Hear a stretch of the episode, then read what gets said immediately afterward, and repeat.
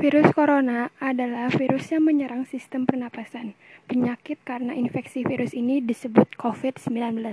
Virus corona bisa menyebabkan gangguan pada pernapasan, pneumonia akut, sampai kematian. Gejala awal infeksi virus corona atau COVID-19 bisa berupa gejala flu seperti demam, pilek, batuk kering, sakit tenggorokan, dan sakit kepala. Setelah itu, gejala bisa memberat, pasien bisa mengalami, mengalami demam tinggi, batuk berdahak, bahkan berdarah.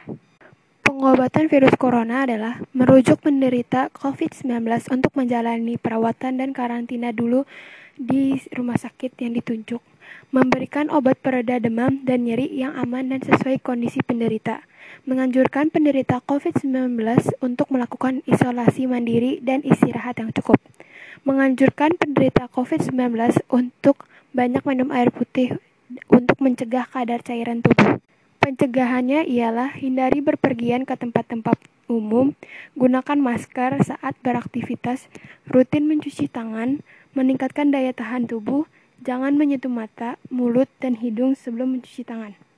Sekian, terima kasih.